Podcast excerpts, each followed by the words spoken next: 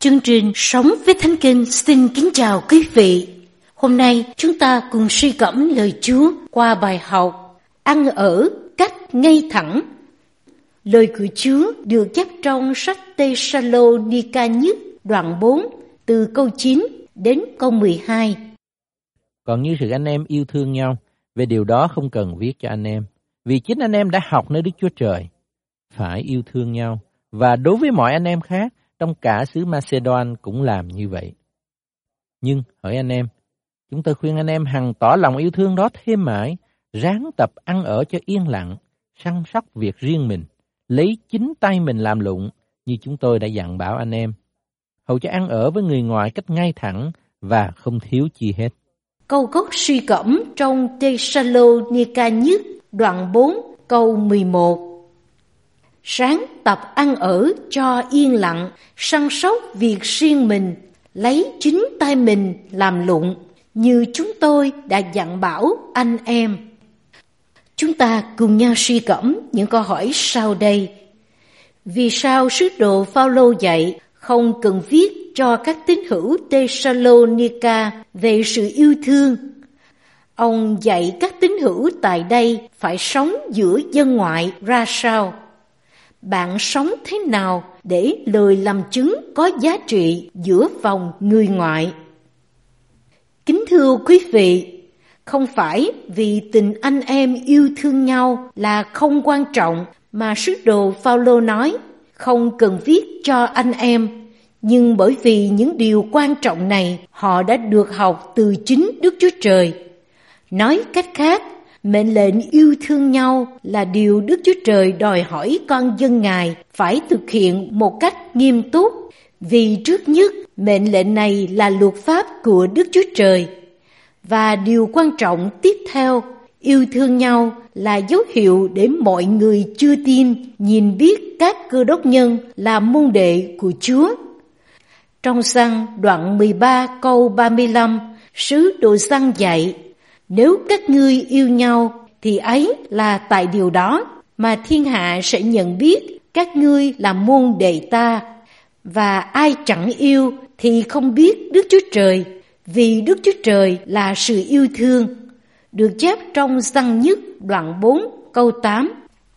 Không chỉ thắt chặt tình anh em với nhau giữa mọi tín hữu trong xứ Macedoan, nhưng sứ đồ Phaolô còn khích lệ các tín hữu tại hội thánh Thessalonica cứ tiếp tục bày tỏ tình yêu thương ấy nhiều hơn nữa.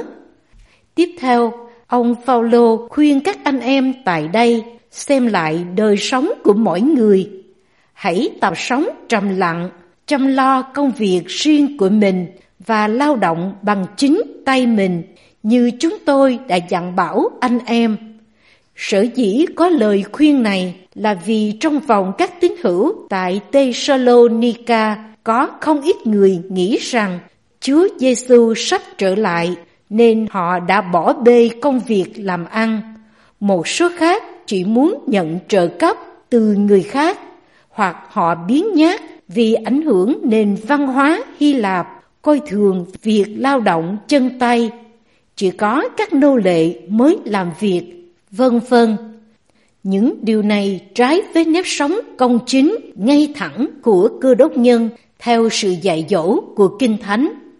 Vì thế, sứ đồ Phaolô dạy họ, nếu muốn nhận sự tôn trọng từ những người chưa tin, thì cơ đốc nhân là người đã nhận lãnh sự sáng, đang bước đi trong sự sáng, cần phải thực hành nếp sống giữa dân ngoại cách ngay thẳng và không thiếu chi hết nghĩa là không phiền lụy lệ thuộc vào người khác.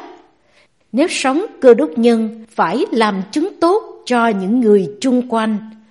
Mỗi chúng ta phải ăn ở ngay lành, đứng đắn, đặc biệt với những người chưa biết Chúa. Vì đây chính là chìa khóa của công tác truyền giảng tin lành. Lời chứng chúng ta chỉ có giá trị khi nếp sống được người ngoại tôn trọng nếu không, họ sẽ chẳng bao giờ nghe chúng ta làm chứng về tình yêu của Chúa. Bạn có nhận được sự tôn trọng của những người quen biết không? Lạy Chúa, chúng con tạ ơn Chúa vì chúng con được làm con của Ngài.